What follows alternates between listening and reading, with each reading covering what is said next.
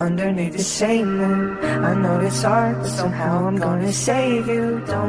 大家好，欢迎来到五花八门，我是主播 Luna。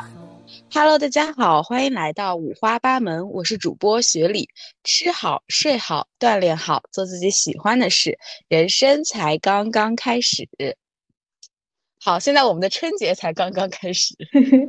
这准确来说，应该今天我们录制时间是呃小年夜，就很开心。嗯今天正好也跟借机跟大家聊一聊，哎，春节这个就是假期，我们怎么样去好好的利用一下，或者说不需要特别强迫式的，就只是那么一点点小小的呃行为，让我们可能感觉更好一点。对，就是一般大家会有种印象，觉得啊，到春节了，那我们就来一个大放松。但其实我往年如果真给自己来个大放松的话，我会觉得其实对自己反而消耗更大。比如说我睡眠不好，每天熬夜，呃，饮食不好，每天吃的非常的油腻，或者说躺在家里就不运动了呀，都春节了。但其实这一套看起来放纵放松的模式，反而会让我觉得过了一个春节，整一个人变得身心俱疲，很难再呃回到那个比较正正能量向上的模式，或者说，哎，我春节前花了这么多个月把自己调整到一个好的状态，结果春节就相当于把我的一切的努力都功亏一篑了。所以我们这一期就会想探讨一下，嗯，怎么样可以说在放纵、放松和你原来那个健康向上的状态中找到一个平衡，或者说这个心态该怎么拿捏？对，而且我们比较想的就是说，通过日常的一些饮食啊、作息，然后要要我来说啊，因为我不是今天是我年前上班的最后一天吗？然后嗯我我刚才在路上已经有一个小小的 idea，然后也是你之前提醒我的一个点，就是说早起散步，我是这个星期才 get 到这个的魅力。就我之前不会拿它特别当回事，因为早上有通勤啊，各种时间。嗯但加上我看了一本那个书，就是一个日本作家写的什么《人生烦恼咨询室》，那本我也挺嗯推荐大家。他就是会讲关于什么健康啊、人际啊、生活以及嗯健饮食各各方面的一些经常性会哎遇到的问题。我发现，我发现就是我感觉我对日本那边作家就会有个印象，觉得他们都是那种，比如说我之前看了有一本《怦然心动的人生整哦，我知道，知道。我就会觉得 日本人他们对那种整理啊、收纳啊、整个人生的那种规划，还有那种，甚至还有一些，比如说什么，我看过一个 A 四极简法，就是用哦 A 我4纸来写笔记，会觉得日本人特别擅长这种高效又健康的生活模式。对，我觉得这一块其实是可以借鉴，包括呃饮食方面。然后它里面提到的那个早起散步，我今天也实践了一下，就是在起床之内的一个小时。然后因为这个也可以去利用在我们春节期间嘛，就是你差不多七八点起床，起床内的一个小时，你就直接出门散步。嗯就是像呃学里之前说过的，一方面可以去激活我们的血清素，通过晒太阳啊，或者说去做一些运动，可以让我们去呃，就是因为血清素它对我们很重要，就是它无论是说呃提高身体的一个机能啊，或者说晚上去呃让我们可以更好的入睡，加上可以去产生维生素 D 啊，调节生物钟。还有一个点就是你可以一边呃早起的时候可以一边放一些自己喜欢的播客，我之前会放的就这。会放的就是类似生动早咖啡啊，或者是搞嗯钱女孩，早上我觉得会适合听一些这种鸡血一点的。对对对，还有还有一个就是我这个星期就格外听的比较多，叫什么尼达播客，他讲那个悬疑案子的，什么往、嗯往哪跑，留下来。早上听悬疑案件。哎，我跟你说，真的很好玩儿，就是你听着，因为早上的时候其实有点迷糊，然后听这种故事吧，你就越听越有劲儿，然后我感觉我走的也越来越快那种，嗯差不多走个二十多分钟，然后回去洗漱啊，然后收拾一下，然后就出门，或者你再去吃一个早饭，都会特别好，就非常推荐大家尝试一下早起散步你。是先散步再洗漱，对，那你就是洗澡不是起床第一件事穿好衣服，然后就就就下床走走路散步了。我觉得这个非常重要，因为嗯我好像发现了，就是如果我再去做一些别的行为的话，嗯我其实就很难走出去了。嗯，就是我可能就是在家里啊，这边弄一下，哦，我是不是要洗个脸，护一下肤，然后还要是不是还要上个洗手间，就是这样一套折腾下来，你发现时间也没了，但是你整个人也没有特别开心。但你要是脑子什么都不想，直接出去，你会发现，哎，你回来的时候。你的脑子会更活跃，然后你也愿意去做一些更积极的事情，我觉得还蛮神奇的。哎，我真的特别懂，就是有点像，如果你要直接起床去洗漱的话，洗漱对你来说其实不是一个提升能量，也不能让你清醒的事情。但如果你下床马上就出去，就接受太阳，然后吹到那个新鲜自然的空气，你反而整个人就调动起来了。但是唯一的难点可能在于起床，因为我 就是不就是起床，我不知道该怎么样。呃，就是就是稍微梳一下头发，然后反正就就就穿了个正常的衣服就出去了。我我我我已经想好了，这不是春节期间吗？你家有没有那种就什么花棉袄啊什么那种，就是，然后你戴一个帽子什么的，就穿的非常的呃可爱。我觉得那样出去走一走。然后我我特别想回家去尝试这个的时候，因为我觉得早起那个时候，嗯，像什么菜市场，我说不定也能去逛一逛啊。然后可能食欲也打开，能去路边买点豆浆啊什么的，早饭可以带回家去吃，我觉得很有幸福感，超级有幸福感。我听的时候就感觉幸福感已经溢出来了。是。就非常推荐大家，就可以尝试一下，因为我觉得我自己一觉睡到个什么中午啊、下午啊，其实我会觉得我这一天就差不多废了，嗯，然后我也没有办法有一个正常的一天的那种规划啊、什么安排的。我觉得起床这个因人而异吧，但是我还是挺推荐大家可以，你无论是几点起床，你都试着出去一下，也不要求大家每天，你可能一周或者过年期间去那么个两三次啊，就这种你会感觉到不一样的。而且我觉得过年真的挺适合早起的，因为就是所有的亲戚朋友们啊，就是会大 早上来你家串门，你赖床的话就会很尴尬。我以前就 是春节赖床，我就 be like，我还在梦，就是睡梦睡梦里非常朦胧的状态，然后就会有各种亲戚打开我的门说，哎，你怎么还在睡觉？快起床，怎么样怎么样，要去拜年啦？是啊，而且我我之前就。春节如果赖床的话，我起来其实是对那种早餐什么也没有胃口。嗯，我一般又继续就是感觉好冷，就是我不知道为什么我没有一个活跃开来的感觉，我就感觉我整个人都是缩着的，体态啊各方面也不好。然后趴到沙发上，嗯，去钻进烤烤炉里面，然后早饭也就是那个茶几上面的各种嗯花生啊、饼干啊、巧克力啊、糖果啊，就是牛肉干这种零食去就是不停的吃，然后。通过刷手机来开启这一天，你就发现你很难移动，你今天一天都不想动，你就说，哎，我今天只想废一天啊什么那种。哎，但我觉得这个可能取决于你个人觉得什么样的生活状态本质上是快乐的。像有一些在别人看来很快乐的方式，就比如说，呃，就是睡到自然醒，然后，呃，刷个手机，然后躺在非常暖的沙发上，吃一些非常开心的食物，然后看看电视。这一切的描述，可能在很多人看来是一件很快乐的事情，但是当我发现我真正去这样的生活方式的时候，我反而会觉得，就是有哪儿不对，就感觉全身不舒服。反而会是那种在别人看起来有点虚，所谓的自律，所谓的需要意志力的那种，嗯，早起散步，接触阳光，给自己做一顿早餐，然后不听播客，而不是直接刷社交媒体，看起来是需要意志力，但反而真正实践下来的时候，你会觉得它对你是健康向上的，甚至它会给你减少很多内耗，让你变得更加的高效。对，而且我觉得春节期间大家。呃，我们社交媒体啊，或者玩乐肯定会在的。不过建议大家可以把这个时间移到下午，因为我们肯定还是会有一些，如果是学生党，应该会有一些作业或者论文吧。像我个人就需要完成我的那个学术论文。然后我会打算就是在上午期间，我就是可能通过什么一个到两个小时的一个深度学习工作，然后中午出去串门啊，下午是让自己非常自由，想干什么就干什么，也不会要求自己一定要做什么呀，或者一定不能吃什么，我是 whatever 都可以的这样子。而且我觉得就是像。过年的一个作息，真的就是主要的活动都是在下午，在晚上，包括你去拜年啊，也一般都是中午。所以早上可能是你唯一拥有的一个属于你自己的时间，你可以规划你想要做的事情。然后说到就是娱乐和正常的那种工作学习的分配，我觉得像比如说你正常上班的时候，可能是呃百分之八十的工作搭配百分之二十的娱乐，那么你过年的话就可以百分之二十的工作搭配百分之八十的娱乐，起到一个呃又兼顾到了一些，因为我觉得让自己动脑啊，学习新的东西，它是一个对你有好处，或者说能让你更加有效率啊，更加积极向上的一个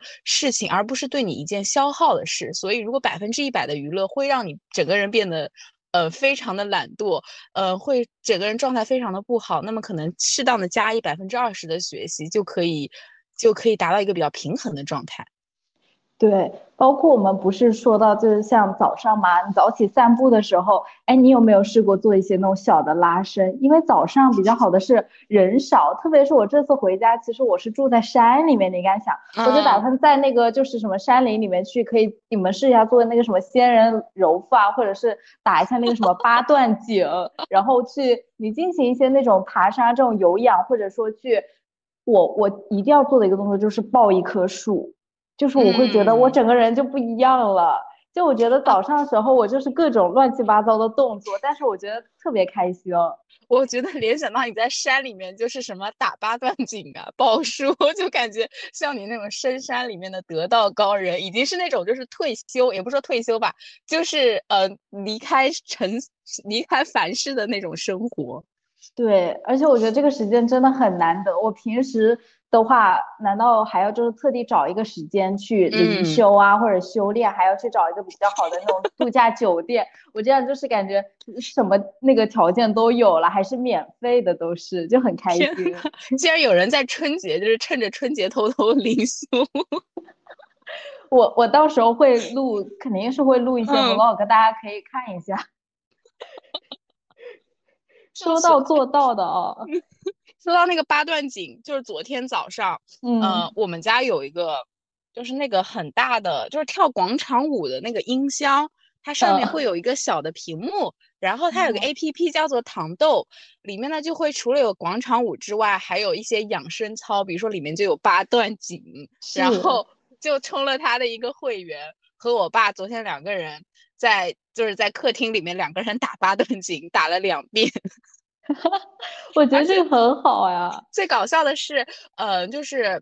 呃，因为我和我爸吃早饭吃的比较早，然后像我的外婆啊、奶奶呀、妈妈，还有就是各种亲戚朋友们，就坐在后面继续吃早饭，然后就看着我们两个在前面打八段锦，有一种其乐融融的感觉。对，而且感觉这个家都是就是有一种生机勃勃，就很开心。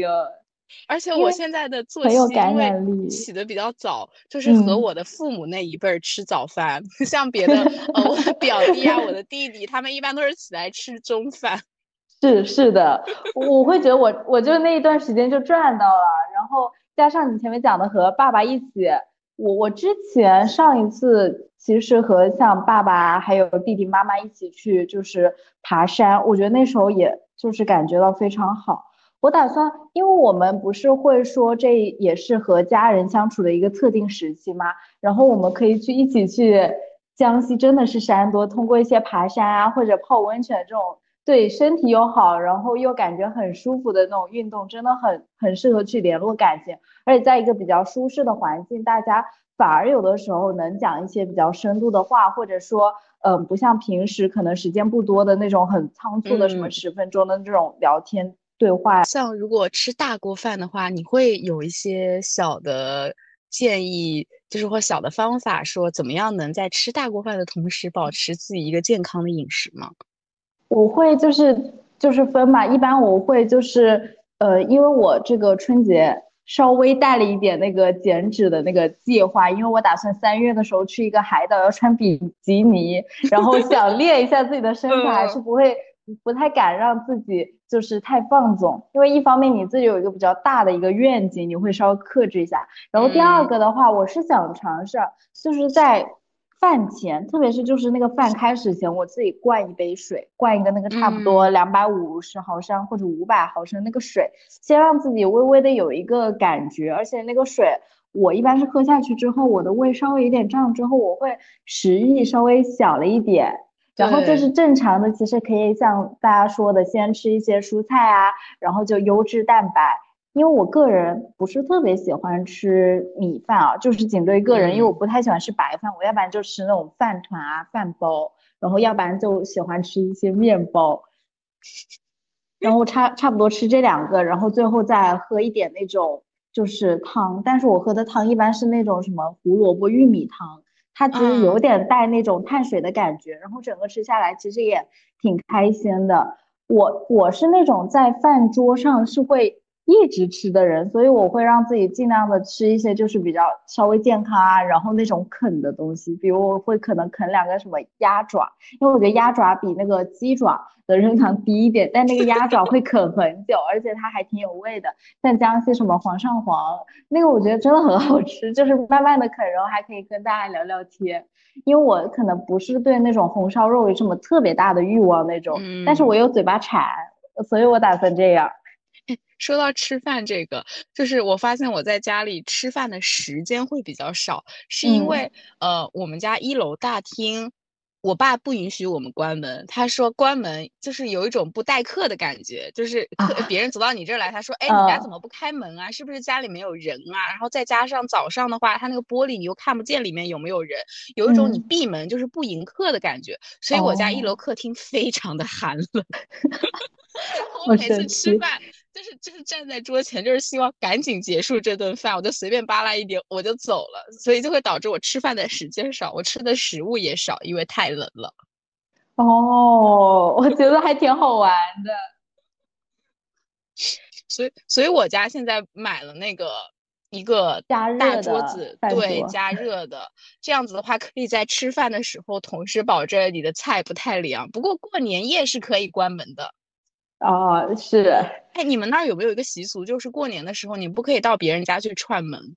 没有啊，我们这儿就是，就所以只有过年夜的时候会把家门紧闭。我就记得我小时候，我就比如说想到姑姑家去玩，然后我爸妈就会非常严肃的拉住我说：“你不能到人家去玩，就非常的不吉利。”这个是什么？哦，这样的吗？我们这边倒没有，我以为这个是有点像那个什么，呃，是要防什么年兽吗？是那种。防亲戚，就有点像，比如说，呃，比如说，哦，你的姑姑啊，是过年的时候肯定是在她家，就是她，呃，老公家，而不能在娘家过年，所以可能就有一些讲究，说那你也不能跑到别人家去，就是过年，甚至说是串门，就是自家人和自家人在自己家里过年。哦，我觉得还挺挺有趣的，就是不同地方有不同地方的习俗。因为我觉得现在虽然年味淡了一点，我小时候我记得有一篇那个文章，我印象特别深刻，到我现在还印象特别深刻，就是我们老师有一次讲了那个什么老舍的茶馆，他就讲那种北方的那种年，那个是真的很有年味，比如像从那个。腊八那天开始，他们要泡什么腊八蒜啊，然后把那个八蒜放到什么高醋里面，为了那个蘸饺子吃嘛，还会加一些什么辣椒，然后让每个人多吃一些饺子。我们虽然这边没有，但我那时候看的时候我就觉得特别馋。还有什么腊八粥，包括一些春联啊、年画呀，就是水仙花，还有还有那种红红的什么一点一点的那种花是什么？我们家也会买，我有点忘记了。花就是那种人工做的花吗？就是那种红色的那种果子一样的，就还挺吉利的。我好像知道，我嗯，它不是梅花吧？对，它不是，它不是花，反正就是很很开心。然后就是小孩子大家一起，因为有红包嘛，当然也开心。哎，你的红包是真实的红包吗？就是真的会给到你吗？我感觉我在好歹在大学大学结束之前，应该还是有红包的吧？之后不知道。然后红包我觉得特别好的是我妈妈以前还是一个挺开放的人，就是我从小到大我的红包都是自己保管，就当那种可能你最后一个学期零花钱。但我感觉我之前也特别懂事，其实收到了就是像几百块钱红包，一般也会上交给爸爸妈妈这样。哎，说起来我就非常的悲惨了，我们的红包。呃，就是我会和我爸爸的哥哥，也就是大伯他们一家人一起过年，然后大伯会给我和我弟弟发红包，我爸会给我大伯家的三个小孩发红包，所以这个钱呢，根本就是 就有点说，你懂吗？就是我爸相当于每年要倒贴倒贴一份的钱，然后我嗯每次这个钱，就他有点像这个钱其实是循环回去的，他给哦你，你又给他，那唯一的差额就是在小孩的人数上。哦，你们是这样吗？嗯，而且就算这个钱给到了我，我最后也是还给还给我爸妈，因就是其实我们这儿感觉有点像压岁钱，有点像一个形式。嗯，就是感觉大家就是亲，就是在手上过一下，而对，且过一下。但是那个之前那个呃，就是讲到人数，我们那边也有，但是好像人数不一样的时候，就会给的金额不一样。就比如你你们家如果只有一个宝宝的话，可能就给你四百块，然后我们家两个嗯宝宝就一人两百这样子，可能就尽量达成一个平衡。哦，这个听起来非常的公平有道理。是，哎呀，不过，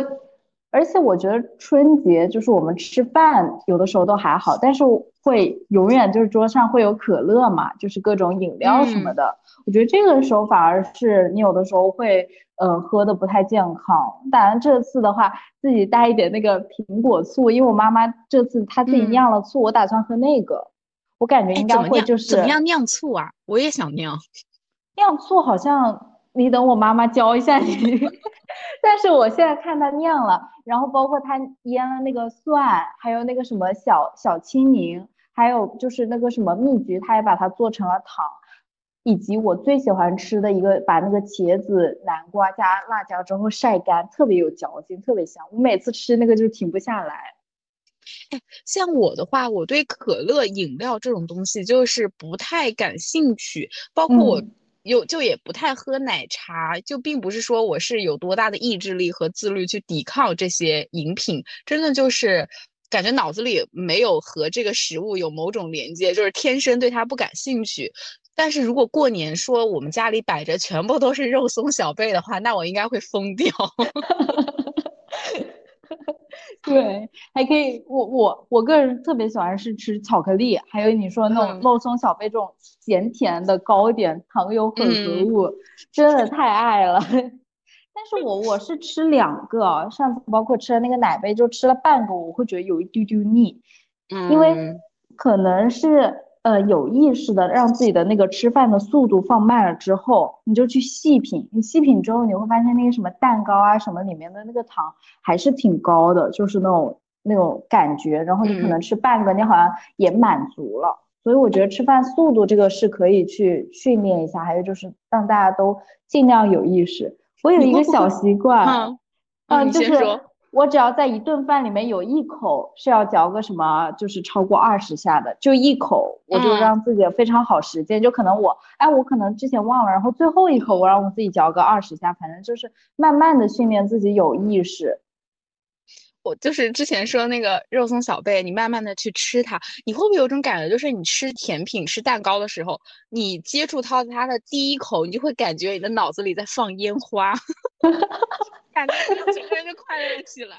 就是多巴胺，我觉得就很正常。包括你就在夏天就非常热的时候，我喝上一个什么百百香果双响炮或者杨枝甘露，也是这种感觉，就觉得已经有一种飘起来了。说到这个，说到这个，说到冰的，就是昨天，呃，我爸带我出去买菜，然后路上有那个卖榴莲的，我们买了一个嗯榴莲，我的天呐，太好吃了！就是它有那种冰冰的感觉，就有点哦像榴莲冰淇淋，然后又是非常纯正的榴莲。唯一的一个缺点就是真的好贵呀、买了一个榴莲三百七，就是呃，而且切下来感觉只有一点点，嗯、像三百七，因为我们又去买了别的日用品，嗯，可能三百七这个价位就相当于你能买到一个电饭煲、一个暖气，你榴莲吃吃就没了，你的电饭煲和暖气还在用。每次到这个时候，我就会有一点点的呃负罪感。真的是有点钱却全在吃上了。我每个月拉自己的账单的时候，发现就是在饮食方面肯定是花了更多的钱，特别是其实有一些健康食物，它是有一些些智商税啊，或者说它的一个额外的附加值在那儿的。就是恩格尔系数特别高，显得我们就是经济水平非常不好。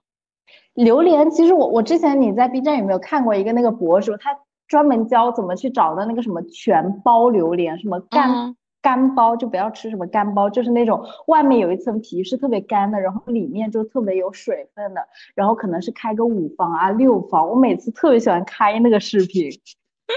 我我要去研究一下，我还真的不知道怎么样挑选榴莲。对，好像是看那个角角，我现在好久没看了，因为他好像个人是在那个泰国，他们那边榴莲可能真的更好一些，但真的很爽，就是看他就是一次吃个什么两三房啊。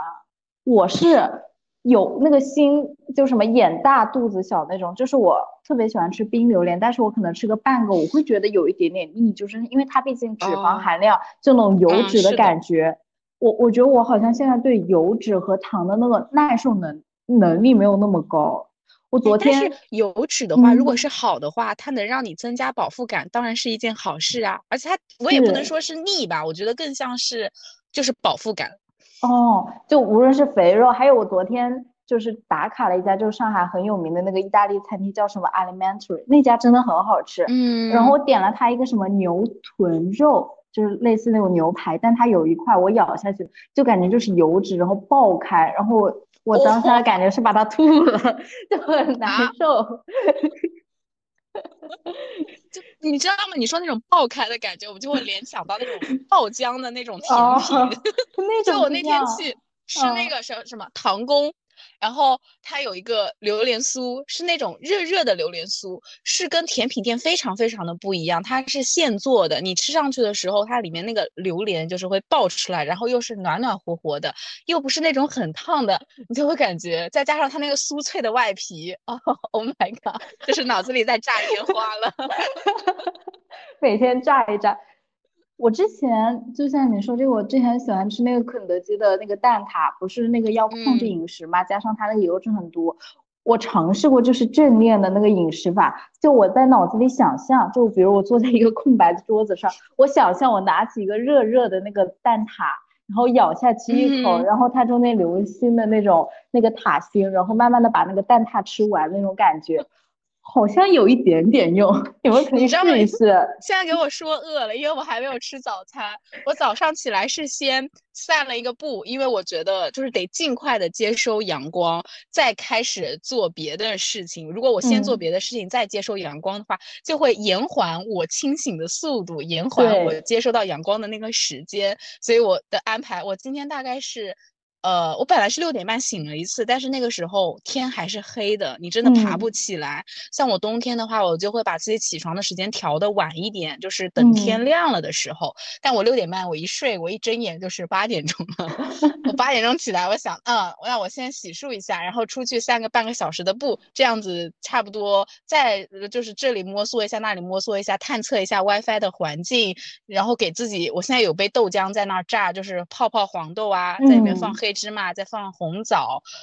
嗯，这些一切弄好了，差不多九点半可以开始给你录制播客了。所以我现在还没有吃早餐，等我们录完了，我就去喝我的豆浆了。对我，我你说豆浆，我太喜欢豆浆了，而且我特别喜欢在豆浆里面放谷物，就是你说的那种什么黑芝麻呀，然后红豆。我推荐你放一点那个大米，就真的那个大米，它会让那个豆浆粘稠是吗？对对对，我超爱那种感觉，就是特别好。而且你可以提前一天泡泡泡一下那个豆子，就黄豆，因为它比较难泡。黄豆肯定是要泡的，我就提前泡黄豆，但是别的什么芝麻、红枣都是当天放进去的。对哦，我也想回去，我打算我的早饭一定要吃那个了。哎，我而且我特地把豆浆机带回了家，就是从杭州，还有把黄豆带回了家，因为那个黄豆 可不是普通的黄豆哦，它是我外婆。我外婆是贵州的，她是在贵州自己土生土养种的黄豆，所以绝对是品质最好的黄豆，非转基因，没有农药，完全有机。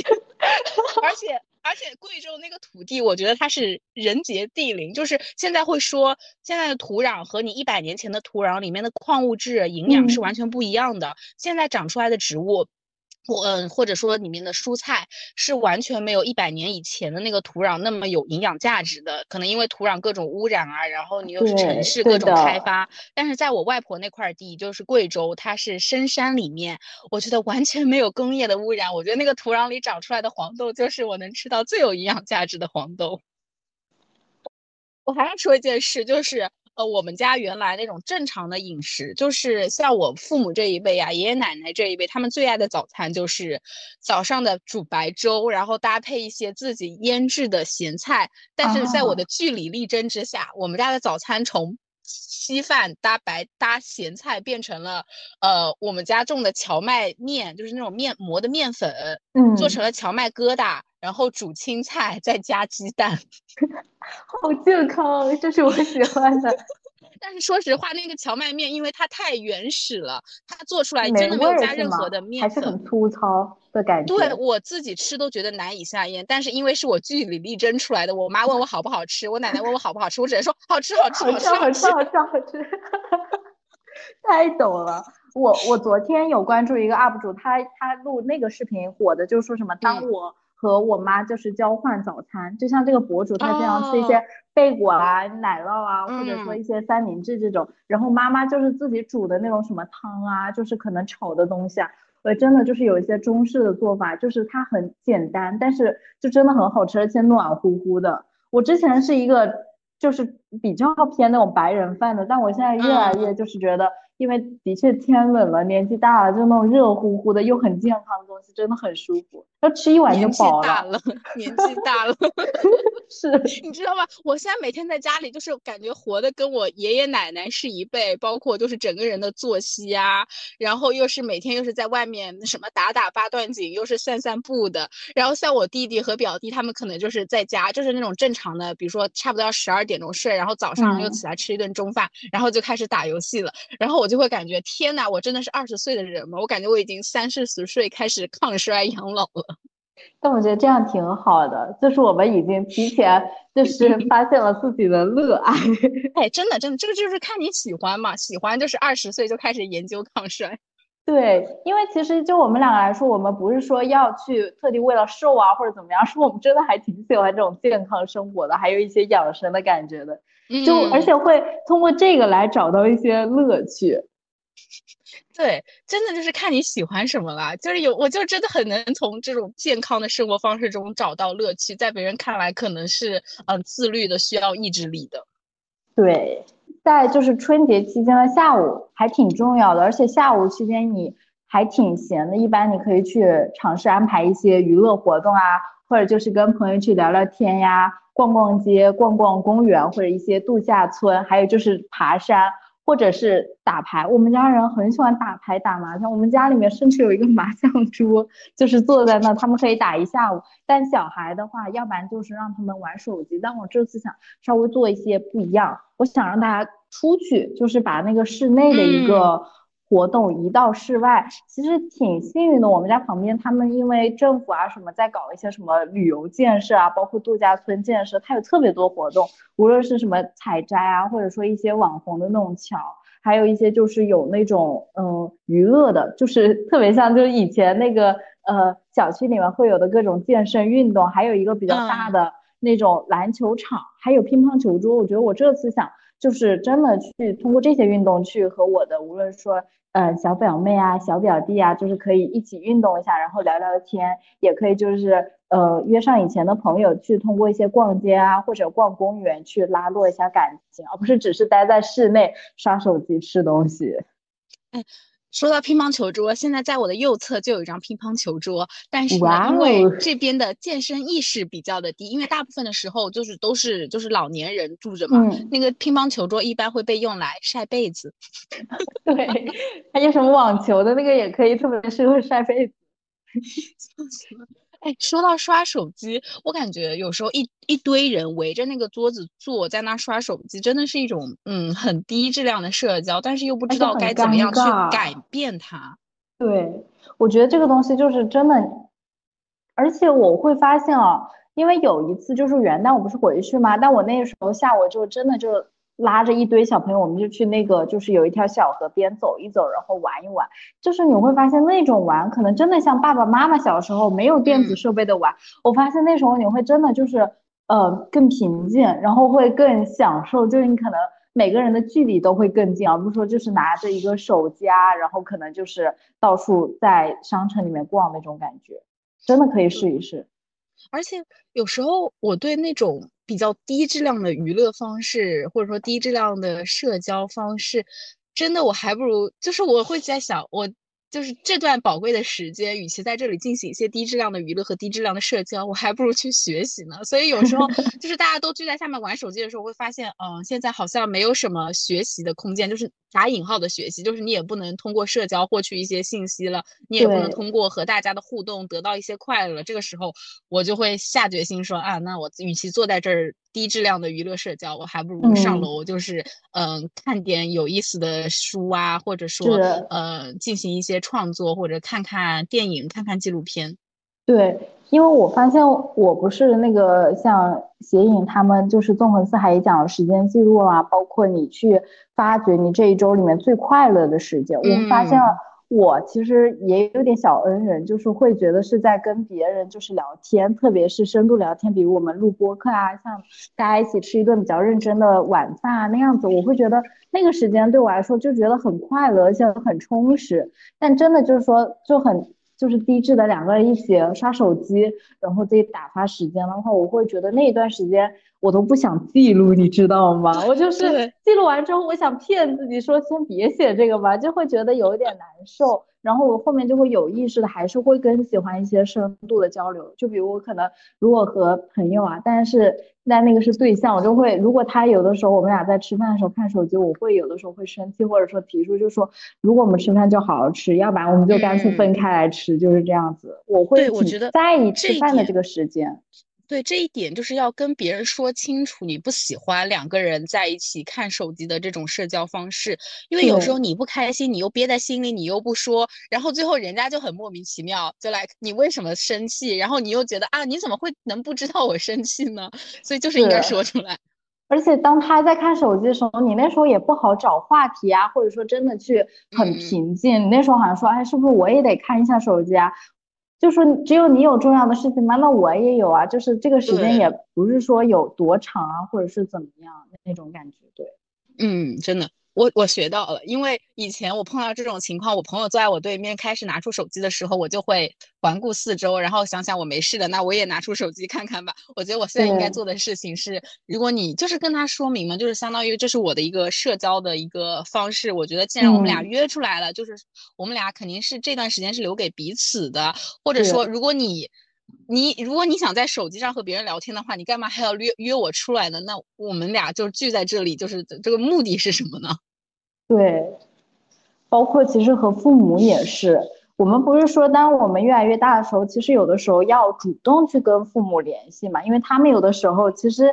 有的时候也不知道我们的生活怎么样，或者说他也对我们不是特别了解。有的时候我感觉到我爸妈想找话题，他们不知道聊什么，你知道吗？就是也不知道好问什么，就只能问一些很家常的话题。就是，但你能感受到他们对你的关心。在你主动去聊一下什么的时候，他们会很开心。比如我的工作啊，或者说我现在在做的一些事情，然后他们也会就是说。给到他们一些就是不一样的视角，我觉得还挺好的，就是比嗯他们在那个聊天啊或者怎么样，然后你一边刷手机一边就是爱理不理的回答两句，这样子的那个陪伴会更高效。你知道吗？我现在回家，亲戚朋友见面问我的第一件事情是你的小红书账号是什么？因为因为家人宣传嘛？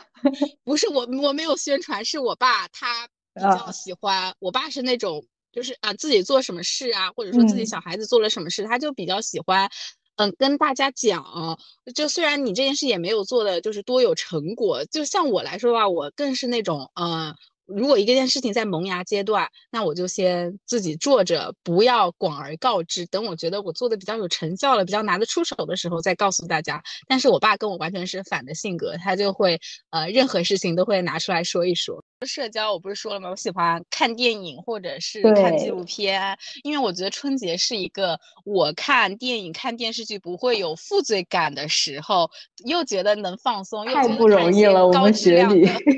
电视剧又，而且而且这个时候你还会就是又 P 为自己说要看一些高分剧，比如说之前跟你讲过的，说我就是因为在春节看完了《绝命毒师》《风骚律师》，还有一些纪录片。是，我觉得就是你自己看剧，或者说我每天会那种间断性的，就是抽空然后看一会儿，因为我觉得看剧它是。你真的好像是可以去一个不同的视角了解一个事情。我前阵子，但是我现在都还没看完那个《新闻女王很火，她就讲一些这种，我会很羡慕那种他们非常快的语速，然后去描述一件事情。你说他就那么几集，然后发生那么多事情，然后我就那种信息密度特别大，包括可能通过剧 来了解不同行业。我之前是通过小说。比如我之前看小说，特地找那种男女主是各种就是不同那种职业。我通过这个小说，但我发现小说的描写，因为有的时候会受限于一些作者啊或者怎么样，你不能很亲身的感受到。但通过一些剧，比如什么呃监狱生活啊、医生啊，包括呃律师这种都有非常好的一些剧。然后我这次还想更多的了解一下金融行业，因为我觉得二三年这个金融是真的。就是有一点吓人，然后但是我们又必须得培养一下这个相关的一些理财啊，或者是基本的这种知识嘛。我觉得我会想更多的了解一下，就特别是金融相关的剧，我想看一下。我先说一个搞笑的，就是你之前说就是从电视剧里了解行职各种职业各行各业，但我从电视剧里我有个切身的学习到了一件事情，是我之前看那个《绝命毒师》，就是里面那个主角的哥哥，他因为。和坏人打架，他就是下身残疾了，所以他得卧病在床，他的妻子就得照顾他。然后，因为他没有办法自行的下床进行呃一些上厕所的活动，所以他会有一个盆儿，然后他的妻子会把它塞到他的屁股底下。嗯，然后我是通过看这个电视剧知道了该怎么样照料，嗯，就是那种卧病在床的人。然后我的实践。为什么会就是就是联想到这个电视剧呢？是因为呃，我的阿姨她有一次就是在贵州深山老林里面骑电动车摔了，然后她下肢就得做手术，然后当时我是要去。嗯，帮我的阿姨进行照顾手术术后的一件事情，然后我我妈呀，我外婆都在，然后他们就在好奇那个盆儿该怎么用，然后我说我知道，因为我在电视剧里看到过，你应该把它抬起来，然后塞到她的屁股底下。是，真好玩，太有道理了。真的，你会在电视剧里学到一些意想不到的生活小知识，特别是那种比较你日常见不到的一些生活状况。因为说实话，电视剧还有点像把我们那种生活比较平庸的部分削减掉，或者说少掉，然后会挑出那些比较极端的情况，比如说呃被什么下身残疾啊，又或者说是各种行业里面的那种最高层的那种交锋，你会可以看到一些你平常见不到的生活方式或生活状态。春节我们下午的娱乐之后，晚上其实我对我自己晚上不会那个饮食也不会有特别高的要求，因为我现在有一些正常的习惯嘛，比如我肯定就是不会吃的特别油腻，所以也不会特地去限制自己，但是我会让自己在七点之前把我的晚饭结束，还有我一天的零食结束这样子。然后七点之后，无论是水啊或者饮料啊、饭啊这种就少少弄、少碰。一般就是我建议大家七点七点这个点就去刷牙。你刷完牙，因为我比较懒，我就不想再刷牙。嗯。然后我就一般就是会坐着，或者是你可以戴牙套。因为我现在不知道是因为精神紧张还是什么，会有那种磨牙的习惯，所以就配了一个那个牙套。一般戴上那个牙套是真的没食欲，你还会容易流一点口水。反正我在那个情况下是非常不想吃饭的，对。哎，就是 我之前高中有个同学，他就是因为要戴牙套进行矫正嘛，我就会觉得他的进食特别的不方便。他每次是呃，就是进完食又要清洗牙套，又要清醒自己的口腔，所以他当时就是非常不喜欢吃东西，包括他也不能吃什么苹果啊那种特别硬的水果。是，太难了。我觉得这个反而可能是利用的。包括我不是嗯上个月去做了洗牙吗？然后拍那个片子，发现我这个智齿还是得拔，我可能有四颗智齿都得拔。那你证明非常的智慧。真的，我一开始本来想的是，哎，我要不然就是不是春节期间正好我去拔个牙，拔个智齿，我这样也没有办法吃东西了。但不过那个医生说最好不要，因为我可能就是他拔完后面还要什么拆线啊什么的，然后我要回去在上海这边不方便，所以我就把这个计划给。delay 了，不过我春节回来第一件事就是拔牙。我一般拔一颗，一颗一颗来嘛，要不然四颗太疼了。就一颗，然后一个星期不能怎么认真的吃饭，然后再一颗，再一颗，再一颗，差不多也就三月份了。我一定要在我去巴厘岛之前拔完牙。哎，你真是一个小天才，是不是？我真的没办法。我在很痛又肿的时候，我我我是没有办法吃东西，而是我不想吃东西。我觉得这种就是你类似你把你的手机拿开啊，或者物理性的隔绝这样子。这是这个事情告诉我们一些看起来非常悲惨的事情，你可以把它利用成为你自己，甚至是减肥的优势。对，所以大家如果有相关的也可以利用一下，包括很多人说什么胃肠炎，然后你可能会什么瘦那么一丢丢，给你脱水。虽然我们不提倡，我们不提倡，我们说只是转换一下思维，然后可能像我这种人，我就会想一些奇奇怪的方法。哦，我刚刚看到我的我的爸爸妈妈、外婆、奶奶们正在进行一个大扫除的动作。我觉得还有个健康的生活方式，就是你每天就跟着他们做家务。太懂了，真的有很多事要做，什么置办年年货啊、贴窗帘，包括你家这类什么院子里的树啊需要修缮，还有你家这么大的一幢房子，各种地方需要搞卫生。你搞下来，你真的会觉得自己消耗了很多卡路里。对，就那个地，就是那个扫地拖地，我感觉我就不行，因为我在乡村也是那种自建的，就有几层那种，就是你知道那个面积，你自己拖的时候，我觉得好累好累。还有一些楼梯要扫的时候，我那时候真的非常 尊敬保洁阿姨，就是非常辛苦。然后就算不搞卫生，因为家里有几层，你每天跑上跑下，你的这个有氧就不了不得了了。是啊，对吧？太有道理了。其实我觉得春节它真的。哎，你转念一想，说不定是我们什么弯道逆袭，就是我们可能年后 比年前还还身材好了的时机呢。笑死了！呃，就露娜还给我昨天昨天还是前天给我发了一个节前的那个，就是叫那个什么，就是对体脂率的那种各种对身体报告，那个叫什么什么什么啊？就是叫什么 i body 还是什么 i fit？不知道。我反正我之前去那个健身房做的话，它就是有一个专门的。就是身体评估，是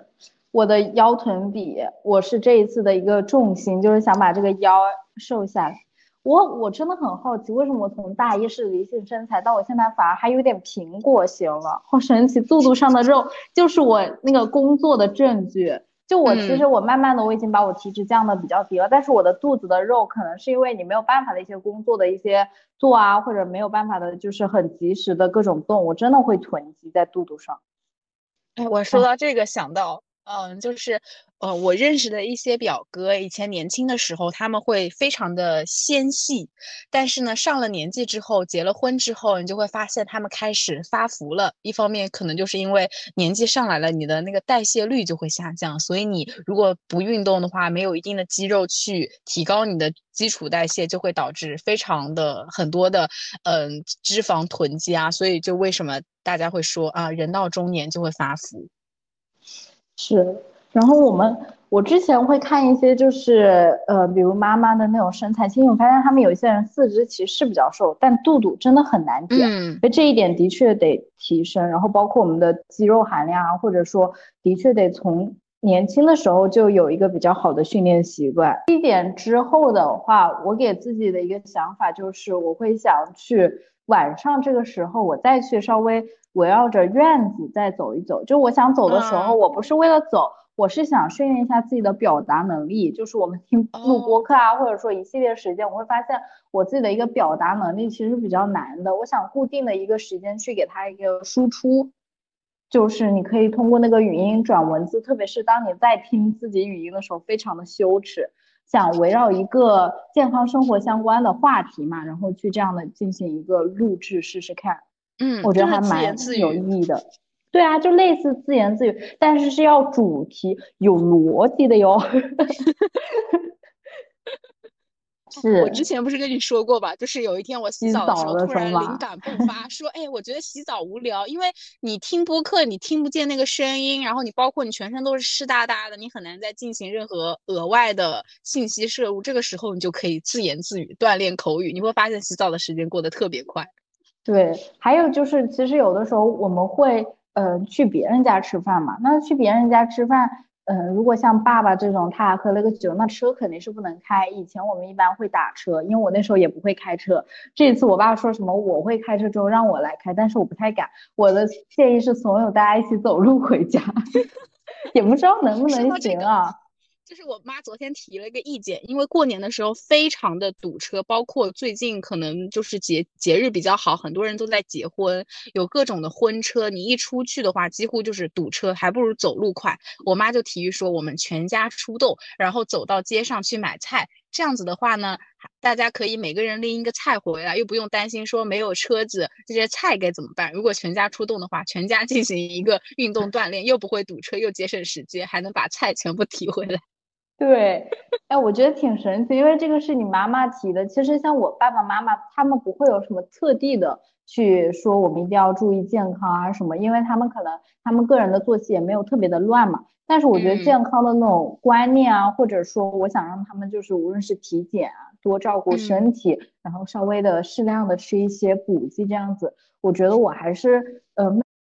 对对对对对，这有个关键就是，你可以尝试让你爸妈找到一个他们喜欢的运动方式，就会让他们觉得很有趣。像我个人的话，那种纯举铁健身，我对我来说是一种需要意志力的事情。说实话，我得不到任何的乐趣。我每次告诉自己，就是累得想死的时候，我就会告诉自己说，啊，我这是为了增长肌肉，这是为了身材更好。但我本身是得不到任何的乐趣的。但是我通过瑜伽、跳舞这种运动方式，是能让我感受到快乐的。那我觉得可以给爸妈找一种。说，哎，他们会对什么样的运动方式非常的感兴趣？这样的话，他们又可以运动，又可以收获健康，又可以收获快乐，就可以尝试带父母去进行各种探索。哦，我觉得是的，非常建议。然后父母的话，的确就是我看，我其实特别害怕他们，就是无论说变老啊，或者说害怕他们身体出现状况，毕竟我们也年纪。我们就是岁数大了之后，他们的岁数肯定是就是更往上嘛。有的时候我他们我妈妈她说她现在都不想过生日，然后我说呃我就是当一个仪式感帮你庆祝一下吧，那种感觉还真的挺感慨的。就像我自己还说我想活到个一百岁呢，就是很 很朴素的愿望。百岁，你知道吗？我刚买了一本书，叫做《超越百岁》。要要，然后我们可以就是百岁的时候给大家录播课。我听众朋友们要跟我们一起活到百岁，超越百岁。对，就是你过年的时候，因为你会有更多的时间和你的长辈相处吧，这个时候你就可以做一个健康小使者，跟他们科普一下一些 健康的生活方式。对你这样就是有一种，就是把你的主动权握在你的手上，你可以提问啊，或者是怎么样，而不是说让他们反问你啊，你的工作怎么样啊，有没有交女朋友啊，有没有交男朋友啊，有没有结婚呀，要不要小孩啊，这种问题反问回去。你的健康状况怎么样啊？你的什么 H R 会不会被打吗？会被打吧？哎，不过我觉得我们可以以后专门聊一期，就是关于父母这一辈，对他们的那个健康生活方式。因为像我觉得很重要的一个问题，就是长辈他们的信息源，就是那种抖音上的那种很无良的科普视频，就是很夸张又不靠谱。我就会在想说，怎么样可以让他们看到一点优质的、真正科学的科普视频？是的，我觉得太。有啊，我就是前几天我都不知道为什么，我一个人就是到了凌晨一两点，我大概十一点半就上床了，但是我到一两点才睡着。然后我后面去复盘，为啥我那天睡眠状况那么糟糕？可能是因为。嗯，晚饭吃的时间太晚了。然后第二个点是，呃，我一直在电用电脑用到了呃睡前的时间，相当于睡前没有一段让自己放松的时间，或者说没有一段时间去避免接触电子产产品。所以我这几天做出了一个改善就是，呃，首先我下单了几本书，然后就是睡前就是可以看看那些轻松愉快的书，而不要去刷社交媒体。然后像你说的，尽量什么七点钟之前结束进食。然后最重要的就是。你晚上的话，就是不要太热干让自己刺激的事情了，就是呃围着暖炉烤烤火呀，看看书呀，放放松啊，就这样子拉拉伸。对的，就是一般洗完澡，然后你涂身体乳，我一般是一边涂身体乳一边做拉伸。太我太喜欢做这种什么一鱼两吃，就是。干一些非常奇怪的这种健康，然后我会这次一定会把一些香薰精油带回去，我太爱了，就是那种香薰的味道会让我很舒服、很平静。我昨天用的是什么乳香，就乳香那个味道有一点像那种沉木，然后也有一点那种果木，就它比较让人就很安静下来。我每天做的一个动动作就是。就是那个什么头扑在那个香薰机上，然后那个那个熏啊，就感觉无论说熏我的脸也好，还是熏我的鼻子，反正就特别的舒服。啊，我昨天涂了一个身体油，然后它的味道到我今天早上掀开被子的时候，我整个人还弥漫着那股味道。太喜欢了，我也是，就是那种把自己腌入味的感觉。虽然我妈妈说你要不然要不要洗洗被子，我说应该没事，因为我有的时候不是在床上擦嘛，然后我又会进行一些拉伸，就有的时候会蹭到我的床，然后加上我涂完了之后马上就盖上被子睡觉，就我这个就是把自己腌入味，但是我特别喜欢那种自己香香的感觉。嗯，而且你早上起来的时候，我今天早上起来就会感觉自己是一个精致的美女，就我我萦绕着那种香味。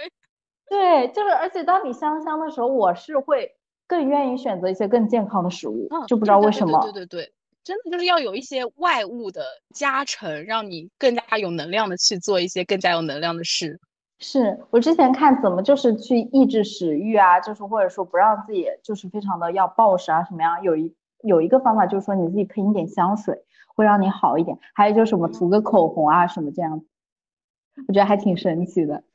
涂口红真的不是很想吃东西啊，你还得补口红。对，而且你喝水的时候，也就是最好用吸管嘛，你要不然碰到那个东西的各处的那个红红印子，还都挺难受的。哎，说到说到喝水这件事情，我最近早上发现。我因为我早上会先喝一杯水，但是如果有时候你很猛的喝的话，你会感觉整个水把你的食道给卡住了，你有点非常非常难受的堵塞的感觉。然后我后面去查，发现是说，因为早上你整个人的那个。食道没有打开，如果你看到吃的话的话，那个吃的颜色啊、味道会刺激你，告诉你的脑子说你要把你的食道打开，把你的各种器官准备好，开始吃东西了。但是水它是无色无味的，如果你没有让你的身体做好反应，你直接灌进去的话，你很容易就会导致食道的堵塞或者有那种噎住的状态。不知道大家有没有过？所以我现在的一个方式就是用，又是用吸管小口小口的喝那个温水，让自己的一个身体相当于用水来把自己的身体。那个消化的那些器官啊，一步一步的打开。嗯，其实我觉得这一点又呼应了前面，就是你最好早起的时候，你连水都不要喝，牙都不要刷，你穿一个什么棉拖鞋，那个 棉衣就直接出门，对，溜达一圈，慢慢把你自己的身体打开，然后你喝水啊什么，你都会觉得就是胃口也已经有了。嗯，是的。好，那我们就串完了，串完了 一个闭环，然后一个闭环是。也期待就是 观众有没有和我一样啊，有那种春节也想稍微克制一下，然后有没有一些什么小办法也可以分享给我们。非常期待，就是春节期间我们也会有一些陪伴大家的方式。嗯，而且真的，任何一个东西是加上了适度的克制才是最健康的方式。就比如说你健康也不能健康过头，你得加上一定的放纵才能更加健康。然后你放纵也不能放纵过头，你要加上一定的克制才会更加的健康。嗯，对，反正咱们就是为了自己感受的好一些，然后也非常感谢大家陪伴，拜拜，下期见，下期再见，拜拜。